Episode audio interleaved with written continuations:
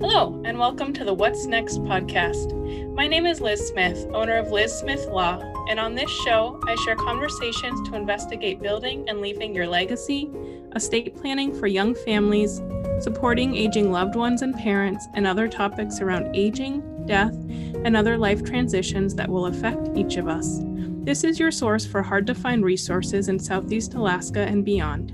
Be sure to subscribe wherever you get your podcasts to get each and every episode of our show. Hi there, and welcome to another episode of What's Next. With me as my guest today is Jennifer Carson, the Director of Hospice and Home Care of Juneau. I am so excited to have Jennifer with us today. She has been the uh, Catholic Community Services, or I'm sorry, with Catholic Community Services for nine years. Her current role is the Director of Hospice and Home Care of Juneau, and she is the agency wide compliance officer at uh, Catholic Community Services, I believe. Uh, Jennifer is a team focused leader who draws upon the unique abilities of her staff to build a cohesive team, stays informed on state and national trends, and works collaboratively with others. She has successfully turned a financially drowning and non-compliant program into one that is financially stable and increasing capacity. Excited to hear more about that. She has over 10 years of experience with healthcare and social service compliance, including local, state, and federal rules and regulations, championing, championing agency accreditation, conducting program evaluation and internal audits, and leading organizational performance and quality improvement efforts. Jennifer has developed and implemented not only programmatic policies and procedures, but personnel, governance, and administrative policies and procedures. Jennifer is well versed in risk management, privacy and confidentiality, and program management. Additionally, Jennifer has over 15 years of experience providing direct services to adults with chronic severe mental illness. Jennifer has a BA in psychology and social work from Miami Miami University of Ohio, right near where I went to college. Uh, that was in uh, 1994, and then a master's degree in public administration from the University of Alaska Southeast. Jennifer holds certifications in healthcare compliance and healthcare privacy compliance and a certificate in nonprofit management. She is currently a commissioner on the Juneau Commission on Aging, a current member of the National Government Services Provider and Outreach and Education Advisory Group, and current member of Healthcare Compliance Association. Welcome, Jennifer. It's great to have you. Thanks, Liz. Nice to be here. Great. So, lots I want to talk about. And I was saying before I hit record that as hospice is, well, actually, why don't we start there? I was going to say it's well known, it's something I've been aware of, but what I was talking to you before I hit record is that I've had uh, trouble finding information online about hospice and home care of Juneau. And so I'm really excited that we can share this information with the community and that you can help us know where to look. Um, but can we start just defining uh, hospice? And as as we do that, let's just start there. Yeah. So under hospice and home care of Juneau, we actually have three distinct programs. Uh, one is home health, um, which the goal of home health is to get somebody who's had an illness or injury back to a functioning level, baseline level, uh, hopefully back to where they were before. Um, so, a lot of times, what we'll see is someone who's had a stroke, uh, maybe someone who has fallen, broken their hip, went in for major surgery. So, they're needing some type of like wound care, maybe some physical therapy, um, all of those service, uh, services come to us via their physician. So we can't do anything without a physician referral. Um, they must have what we call skilled needs. So they need nursing care, they need uh, physical therapy, occupational therapy um, in order to get well again. Uh, one of the misconceptions is that we come in and we move in with them and we provide multiple hour care or daily care um, to them. We come in um, and spend the night.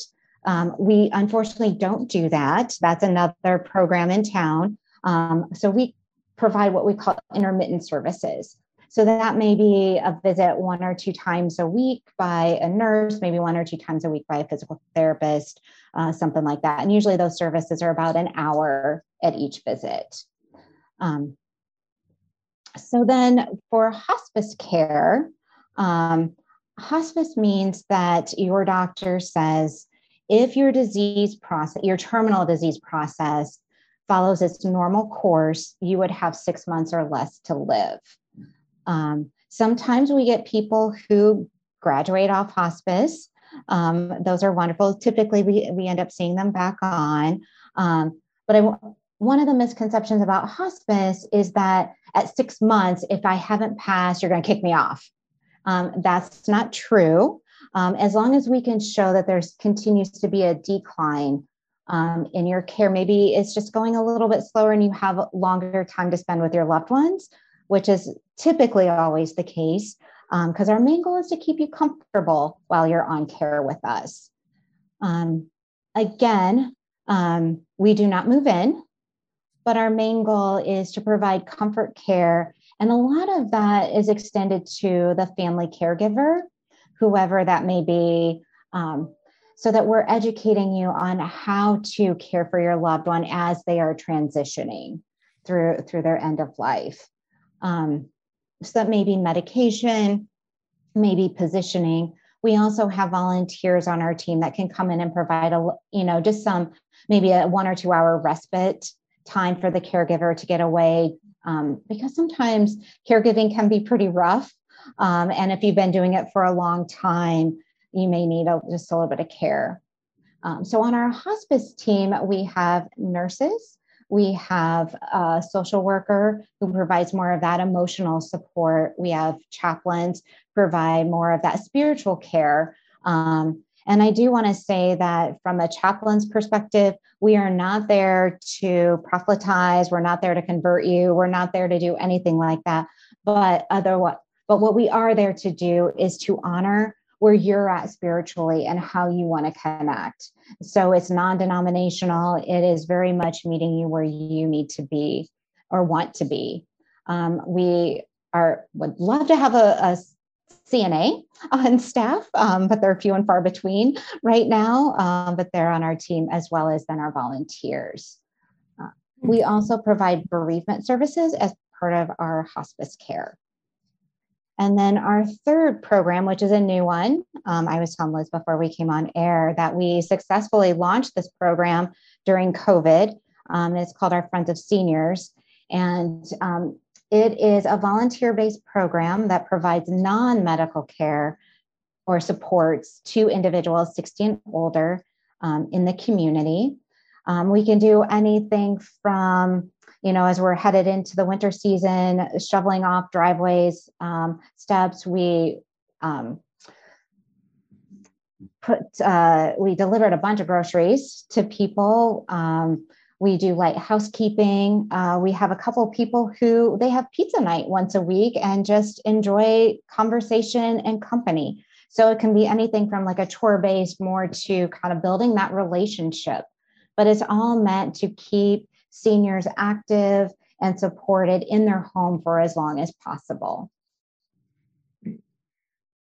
Follow up questions on all. I think I'll go yeah.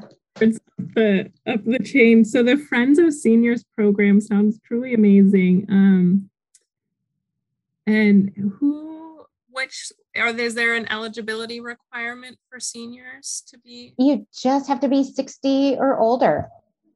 It's really the only requirement for, for that one. Um, we take for volunteers, you just have to be 18 um, and then pass a state of Alaska background check. So fingerprinting and all of that. And is that service then free for seniors? It is free of charge. Okay. Yeah.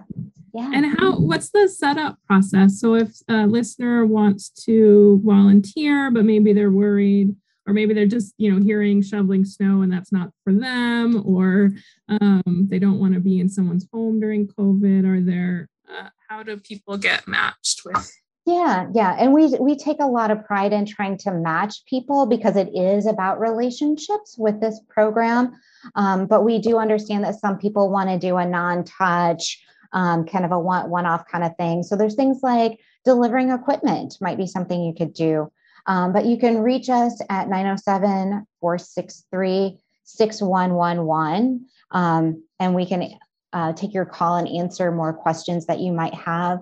Um, we do have some on our uh, website as well. So that would be ccsak.org, um, where you could find your application to apply for um, to be a volunteer. And what about a senior uh, interested? Would they call the same number or is there a different process? Yep, nope, they can call the 907 463 6111 um, to inquire about get, getting a friend out to, to help them. Yeah, I have an aunt in Oregon who I just, it just blows me away, but she reached out to a, a free resource and she's in her 80s now and, and really just fragile as can be. Um, and someone has been coming in every week just volunteer to help her with laundry and i just people are amazing yep yep it it really just it's yeah i love this program so much because it really is our community embracing our community and i think that's one of the things that we do best here in juneau and the rest of southeast is I, i've lived in many places across the country and I, I, really think that Southeast does a great job in supporting one another and, and trying to lift everybody up. Yeah, yeah.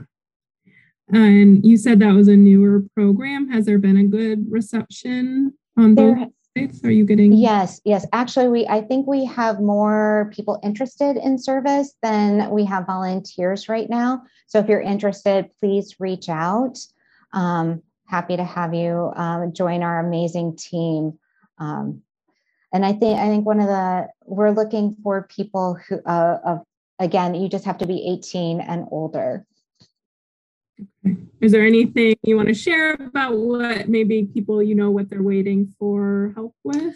Um, I mm-hmm. think just about everything. Um, uh, you know what's happening right now in healthcare. If you're plugged in at all, you know that there's a healthcare worker shortage, um, and you know we are not immune to that at all. And it's created a wait list um, for services. And so, one of the things that our volunteer program has the capacity to do is go in and lay eyes and ears on someone who is, you know, more vulnerable because of their age.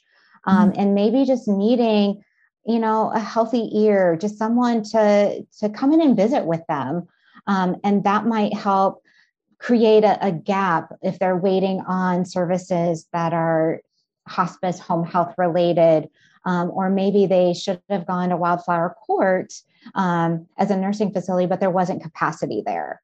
Um, and so they decided to go home but they're still needing more supports in the home. Um, so that's where that valuable uh, volunteer can make such a difference. Um, and i can tell you we've we've had several stories where we weren't able to get somebody on service right away um, because we didn't have we didn't have somebody available. And the volunteers that went in started to notice a decline in the person that they were helping and they were they were relentless and called us i think every day and said you need to get in you need to get in you need to get in and that helped to build build a case of okay what can we do how can we get this person on services can we work with their physician um, to work things just a little bit differently so that we could meet maybe some other rules to get them um, care quicker.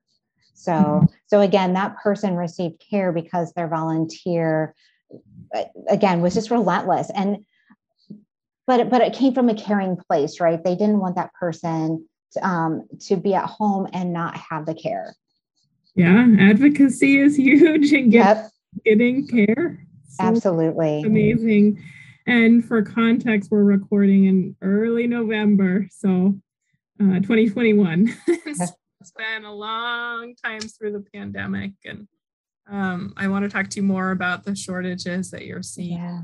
with. But I do know that I think across the country and, and around here, getting um, filling a lot of jobs is challenging. Yep. Yeah. Um, let me touch on location because you are hospice and home care of Juneau, but are any of these services? I know Catholic Community Services serves some in the Southeast communities, but are all of these services just Juneau based? Yes. So we're only certified. So we're Medicare certified. We are only certified for Juneau. Okay. Um, we're hoping to maybe branch out our Friends of Seniors. Um, we're, we're not so tied um, with regulation for that program. Um, so we're hoping to maybe extend out to maybe one or two of the other um, locations that Catholic Community Services serves.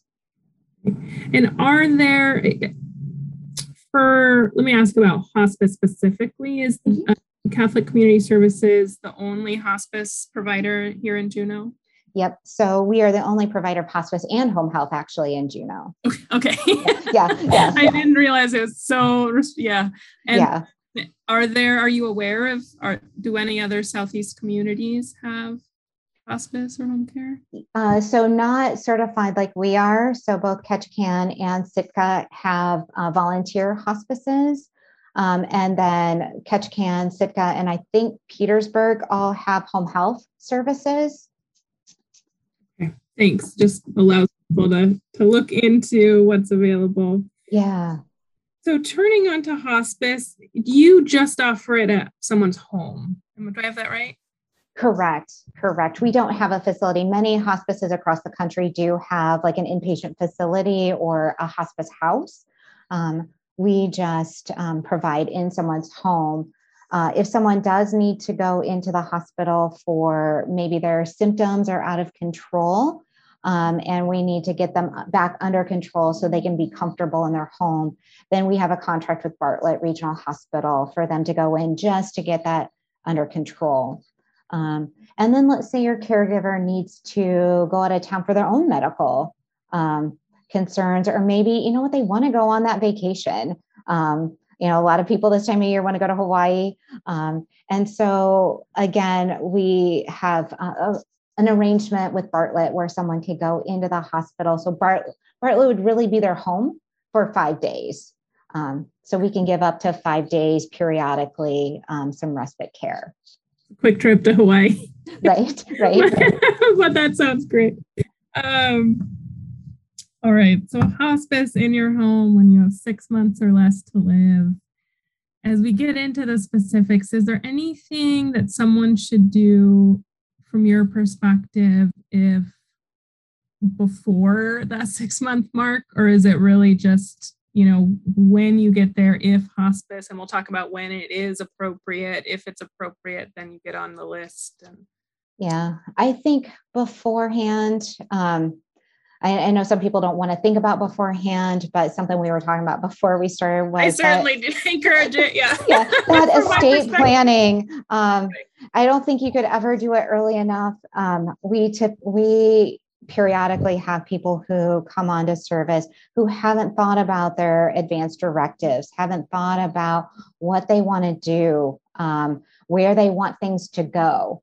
Um, and sometimes your disease process goes ra- goes quicker than what you want.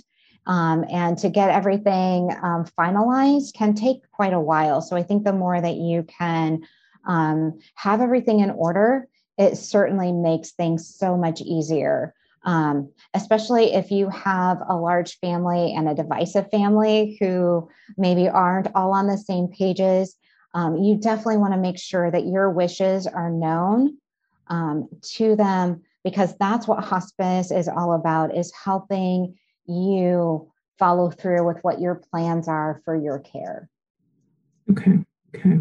So so really what i anyone any any guests that that uh follow what i put out there for estate planning you're really saying get the the foundations and i'll link to the free um, alaska advanced directive which is the document to nominate someone to make uh, healthcare decisions for you and um, also the the power of attorney which is financial decisions but that comes into play as well. Um, and i've actually which i think i've shared i think more most of my podcast episodes i find a way to share these free resources and tell people to get it done. Um, but i just became familiar with some dementia directives as well which i think are some some great resources because it's hard to think about well what care do i really want right? And it sounds like for hospice it's important thinking through i want to be at home and what's that going to look like? And sharing some of those wishes i would imagine. Um, and I think something else is to connect with a mortuary and talk about what type of arrangements you want to have done after um, you know, what might your funeral look like? What kind of service? Do you want to be buried? Do you want to be cremated? I know that's a very morbid talk, but those things can be very important. And I think the more that you have them planned ahead of time, or at least kind of thought through, the less stress you put on your caregivers um, after because they'll be grieving um, and that sometimes that's the last thing they want to do um, is go through that yeah. Or if they also just want to honor your wishes but don't know what they are. Right. Hard. Um, yeah. Yeah. All right. More on are there times where ha someone I wanted to get into both when someone is eligible, if there's you said six months to live, but I'm gonna bet there's some people that can't meet that that can't stay at home. So what does that look like? And then is there, you mentioned a shortage and what is that? Yeah. So so under the hospice rules, they have the their physician would have to certify that yes, they think that their disease process will um, lead to six months or less. Um, the earlier you come on to hospice care, I think the better, only because we, again, those relationships are really important. So, gaining that relationship with your nurse, um, with your spiritual um, care person, with the per, the social worker about um, your emotions, where are you at? How can we process those things? The better. So maybe you don't need a nurse to come in and see you once a week. Maybe it's once every other week just to touch base with you. Um, but it's always good to ha- have those resources, um, get that education, establish um, that um, support network. Really is is how we we like to think about it because um, when you need them the most, you will feel comfortable contacting them and reaching out. Um, it's really difficult, I think, for us as staff when someone comes on and they only have a couple days with us. Um, it's hard to gain that relationship. It's hard to because sometimes, again, if if the mortuary hasn't been um, contacted, we don't know what all the plans are. It's really hard to get that done within a couple days. Um, so, yeah, we also find because we provide those bereavement services afterwards, I think we have better engagement when someone has been with us a little bit longer and we've established that care um, than if somebody again is only with us for a couple days. I think they're pretty hesitant to reach out but really could use our our services. But again because they we're kind of foreign to them it makes it hard yeah. and, and in, has the the six months and a physician um, mm-hmm. what do they do they need to talk to their physician or is there something direct with you? And I think I just cut you off if there's something. Yeah, no, that's okay. Yeah, so we work really closely with the medical community. So we would work really closely with the physician. There are certain things that there are certain pre- paperwork things that they have, the physician has to give us to get someone started. Um, so it's best, I mean, you can reach out to us and say, okay, I, I think I'm ready. I think I want. Um, but then we would direct you back to your physician to say, have your uh, physician send over a referral to us. And you know, and at times um, we'll get requests from physicians or maybe even Bartlett um, to see if we can do um, just a consultation with a family, um, just to kind of walk them through what hospice looks like, what it might look like for them um, before they decide to sign on for hospice. And so we're really happy to do do that as well. So we'll take the time and meet with individuals. So we can do we can do a video we can go out to the home we can do it over the phone whatever is the most comfortable. Okay. That sounds really helpful if someone's deciding what next and yeah yeah because yeah it's a i think for some people it's a really hard decision to make and one that shouldn't be made lightly. Um, but I also want to let people know that if you decide to sign on for hospice, there is no reason that you can't revoke and say, you know what, no, I I decide that this isn't for me, and that's absolutely okay. It may be my own interest, but I know when I think about passing. And I, I had the fortune of being with my grandfather who lived to 100, and he passed away in um, early 2020, just before the pandemic kicked in. It was almost, in a way, a blessing because we wouldn't have been. But I was able to be at his bedside. Um, and he was at a nursing facility, but able to bring in hospice out of state. And he seemed to go peacefully, but I know that something I think of, I think a lot of people are concerned, and I know I would be, is, is pain mm. um, at the end. And I know hospice really focuses on comfort care. Is there any limitation for someone being in their home, do you feel, or you're able to really bring in? Yeah. You know, I th- I think because our nurses have such a great working relationship with all the providers, in, medical providers in town, that we work really closely. And sometimes we got to get a little bit creative with maybe medication combinations um, and those type of things. Um, but it's pretty rare, I think, that we have somebody who doesn't pass peacefully, um, mm-hmm. and there's a lot of discomfort.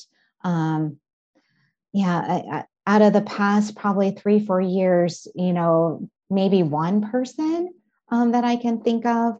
Um, we do have a few who, you know, towards the end, they've been on hospice and then they decide at the very last minute that they want to go to the hospital and pass away, that they decide that they just don't want to be at home um, for whatever reason, whether it's they don't want their spouse to see them pass or be at home and pass. Um, so, and, and again, we, we, try to honor those um, decisions that are made because it is about the person. It's not about us. Um, it's absolutely about them. So, but I think one of the wonderful things about hospice is that you can pass away peacefully in your home with your wishes. Then we get an order where the nurse can go in and pronounce death. So that also means that all the bells and whistles that come along with police and EMS and stuff aren't there. So all the neighbors and everything don't know. Um, you know, so it's not a neighborhood show um, by any means. It's mm-hmm. very calm, very peaceful. Um, you just call the hospice nurse who is available. We have a nurse on call 24 7, and you call the hospice nurse, and um, he or she will come out and and help you through that transition, help you call the mortuary. Um, so it's just very, very nice, very peaceful um, calming. If you need uh, the chaplain to come, uh, the chaplains are, we have three uh, wonderful chaplains who kind of share that position. Um, and again, they're wonderful and they'll come out and be with you as well. So we're recording on video, even though I don't share the video. Jennifer's probably noticing my eyes watering, just yeah, thinking of that moment with with such a gift to be with someone at the end. Um, and yeah, just thinking of the nurse coming in. So yeah, yeah, it's it's uh, wonderful. And I tell you, I I have some of the most amazing team members. Um, yeah, they're they're just so calm and caring.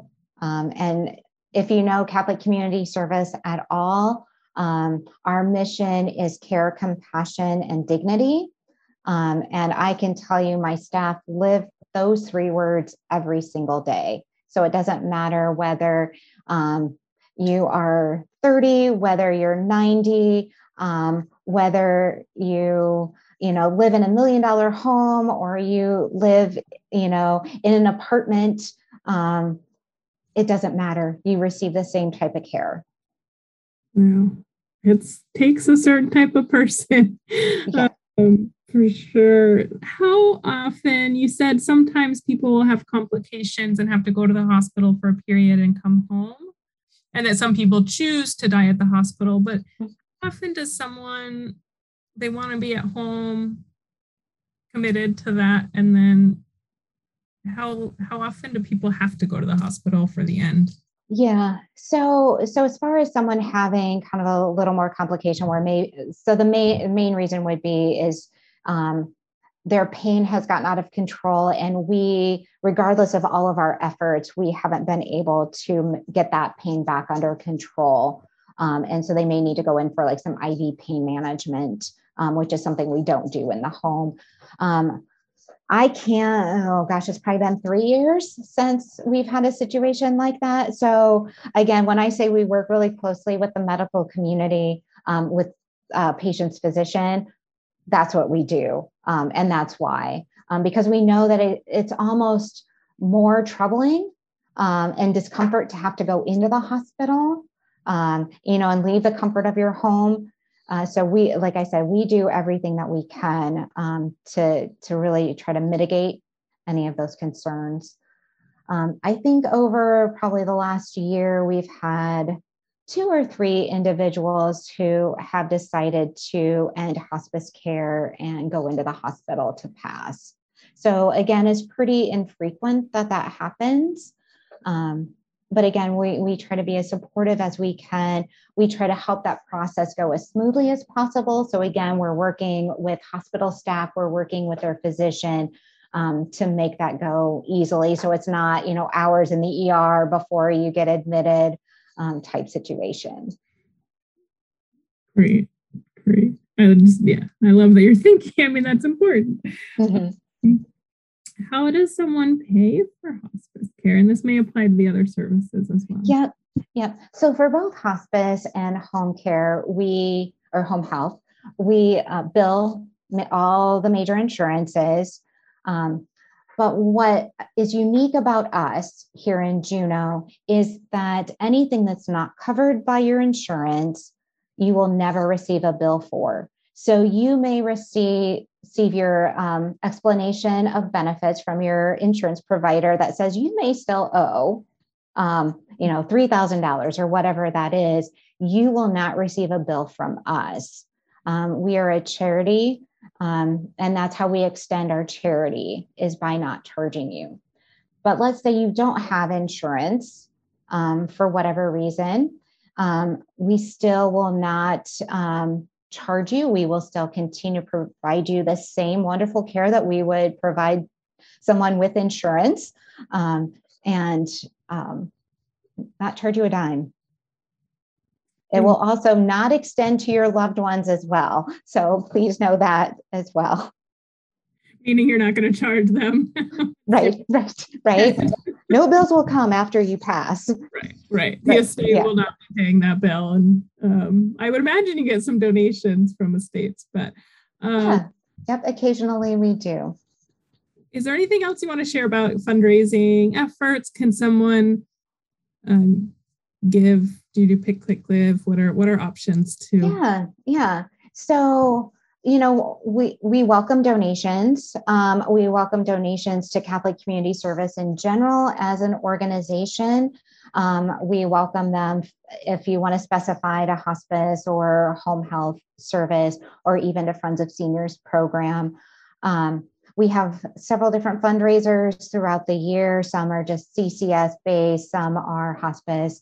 Um, based. We we are coming into um, one of our major fundraisers for hospice. It's called Light Up a Life. It's been going on for many many years now, um, and the whole idea is about honoring those um, who have gone before us. Um, so it might be somebody who is actually still living, but we want to just honor them and, and light up their life. Um, and so um, I, I, believe if you donate um, 100 or more, you're eligible for a wonderful little ornament. Um, this year, we are using a local Juneau artist um, for the ornament. It's a nice wooden um, cutout, and it'll, uh, I forget what it says on it. but we'll be starting that here in the next couple weeks. We'll be at uh, Public Market. Um, and then we'll have a tree at, um, I think, the Mendenhall Mall where you can also donate um, and sign up and this for is an annual holiday thing. So if it is, will get is. this out for this year in time. Yeah. Yep. Yeah.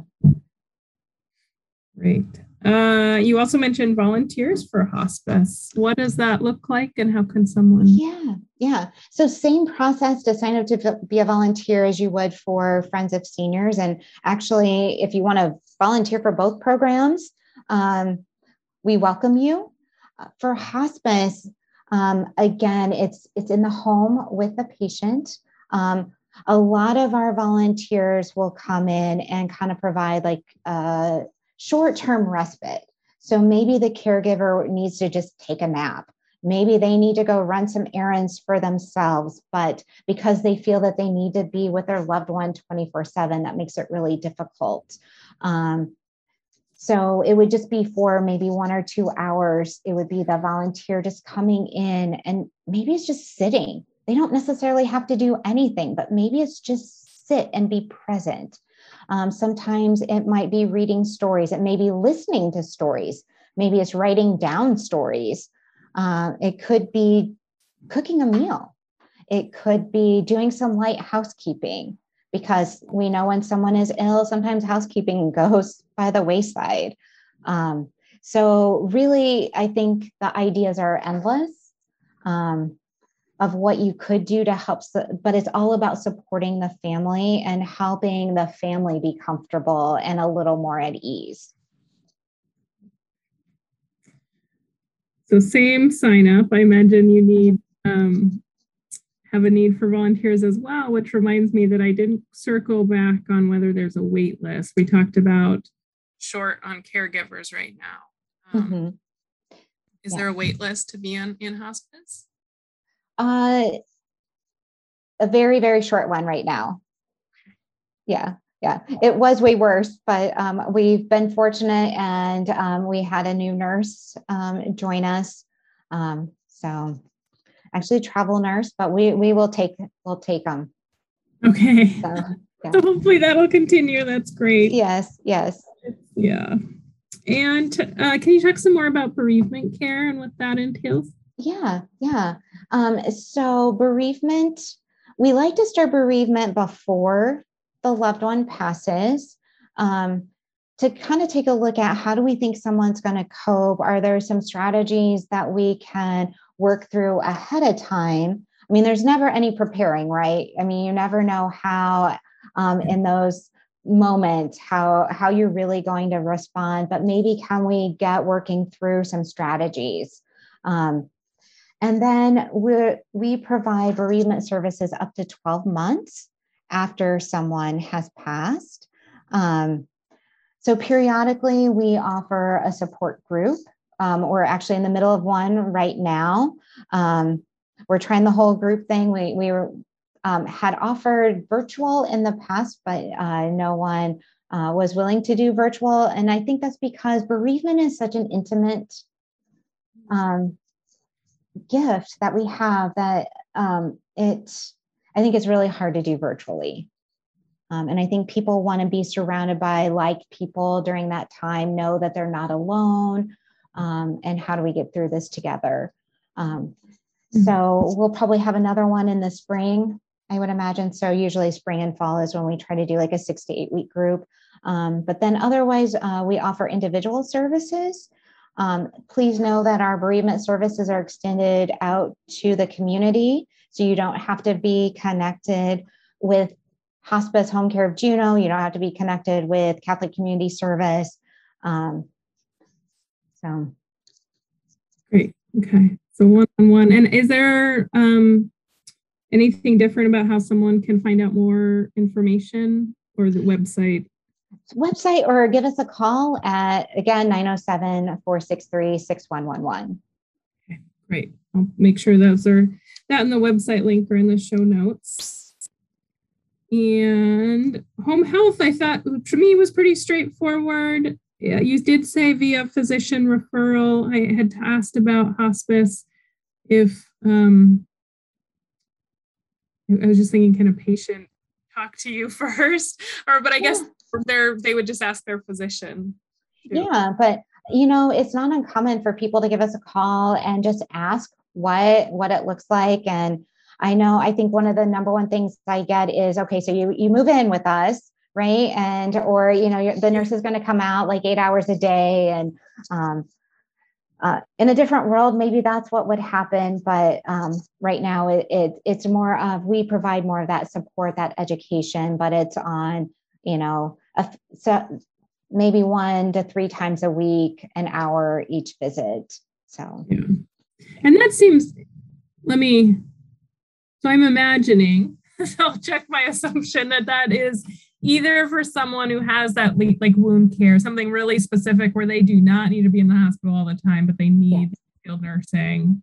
Yeah. Um, I guess that's all. There's one other thing I had thought of, but um, sometimes they need uh, they really do need some type of like nursing facility after the hospital but you know they they want to go home they don't want to be in a facility um, and so we we try the best that we can with kind of that limited service to provide that care. Um, again we're reaching out to other services in the community to try and provide that wraparound as well. So we coordinate a lot with um, case management through our southeast senior services. Um, so they may be helping people with like Medicaid applications, applications to Pioneer Home, um, things like that. Um, we we uh, refer people to like Compass or Cornerstone Home Care. So they're the ones that can come in and do like that daily bathing, maybe sit with them for that eight hours a day. Um, so so even though we may not be providing all of those care, we try to coordinate with those other providers um, so that because we know we're limited um, it's you know we don't have very many patients who have been on for years and years and years with us for home health um, we have occasional ones where we can do like um, monthly catheter changes or something like that um, that's pretty benign really um, with the type of care that they're getting um, but for everyone else we, we try to really provide that wraparound um, and I, one of the questions that gets brought up occasionally is what if someone doesn't have a caregiver? Do we still go in and provide care? Um, we try the best that we can to still provide services and help provide that education and get someone um, back up on their feet, um, even if they don't have someone in there who can help them. Um, sometimes that's kind of beyond and they really do need to go into some type of assisted living situation mm-hmm. so we might try to coordinate that um, with them and again for hospice care the, those might be the cases where at the very end they choose to go into bartlett to pass um, because they have no one there who can help um, bathe them give them even give them their medication if they're not able to take it on their own a lot of work. yeah, th- those are really, really hard cases because we certainly don't want to turn away care. Um, and, you know, and everybody's situation is different, and how they got to their situation is, is very different. Um, and so we try to embrace um, as much as we can.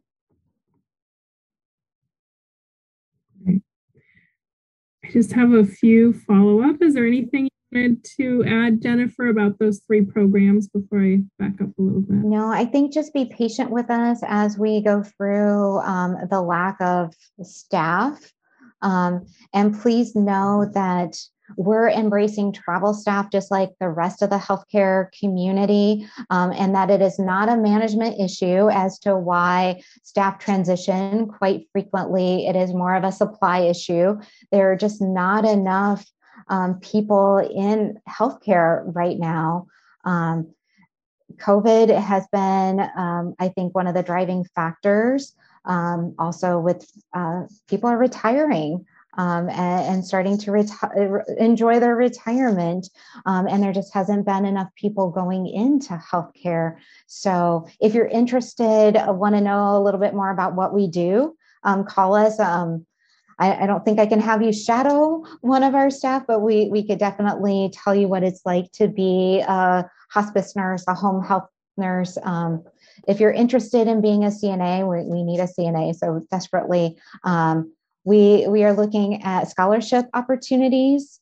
Um, so if you're interested, um, give us a call and we can talk about how you might be eligible for um, a scholarship to help get you um, get through CNA school. So.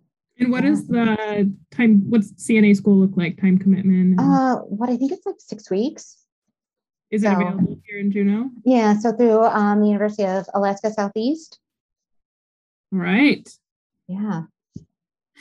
Great, great. You had mentioned before we recorded one other resource, a little equipment closet.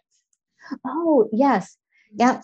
Um, so we offer lots of different um, medical equipment on loan free of charge um, to patients to individuals in the community. So we have such things as walkers, wheelchairs, crutches, um, any of those things that um, you may find yourself needing, especially now that ski season um, is starting, will be starting back up here soon.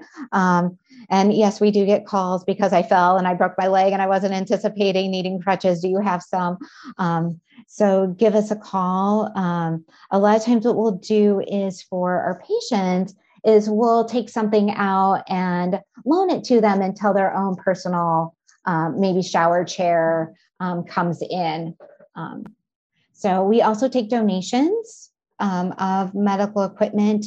So just give us a call and we'll um, take a look at it, see if it's something that that we need um, in our loan closet, um, and take it off your hands for you. Great. There's those things that you you need for a period, and then you don't. Yep. Like you said, you don't foresee. So I'm quite sure that I borrowed some crutches at some point. yep. Yep. The other thing that we have for our hospice patients is we have hospital beds. We try to reserve them for our hospice patients. Um, I, I, know that we get calls from the general community for them, but um, you know, we that's all part of that comfort care, and we know that getting them here in, to Juneau, um, especially at that last minute, can be really difficult and quite pricey. And so we have several um, on hand that that we do reserve for for hospice. That's amazing. Yeah. Right. right out of curiosity, just for myself, how many employees are with this, the hospice and home care? Yeah, yeah. So um, we have about uh, 18, I think, right now. So, and I also need to give a shout out to uh, Dr. Taylor Dunn, who is our wonderful hospice medical director. Um, so he kind of helps us helps guide our, our hospice program. So he's he's pretty busy, um, but still finds the time to to give just a little bit more to hospice. Right. So he has his own practice. he does. Yeah. Yeah. Provides guidance. Yeah. Yeah. And then Dr. Um, Schneider is also his backup. So I need to give a shout out to them because they're wonderful. Great. Great. Well, thank you. Any other uh, resources, things you want to add? No, I, I, I, th- I think we're good. I mean, you know, I think Southeast, um, we've got a lot of great services, especially for our limited, the limited resources that we do have um, in the community. You know, we don't have a durable medical equipment provider. We don't have supply, a supply chain here in Southeast Alaska. So getting stuff here can be almost an act of God, I think, um, especially when um, we have a lot of dense fog like we had this morning and there's um, no planes coming in or out or no barges. Um, and so, you know, I just think we have a wonderful community that really tries to support one another. So, um, but if you're interested in volunteering, please reach out to us. We're, we're happy to have have you join us. Great. I can imagine it'd be some incredibly rewarding volunteer work. Yeah, yeah. Do So thank you so much. You're welcome. Thanks for having me and and, and hearing what we have to what, what goes on here with hospice and home health. It's been great. Thank you. That's all for this week. You can find show notes for this show and prior episodes and future episodes at lizsmithlaw.com. And if you're interested in scheduling a meeting with us to find out what your next step would be for your estate planning, visit us at bit.ly slash mygift from LSL. Again, that's bit.ly slash mygift from LSL. Or find the link at lizsmithlaw.com. We look forward to seeing you again right here, same place, same time, two weeks from now. Thank you so much.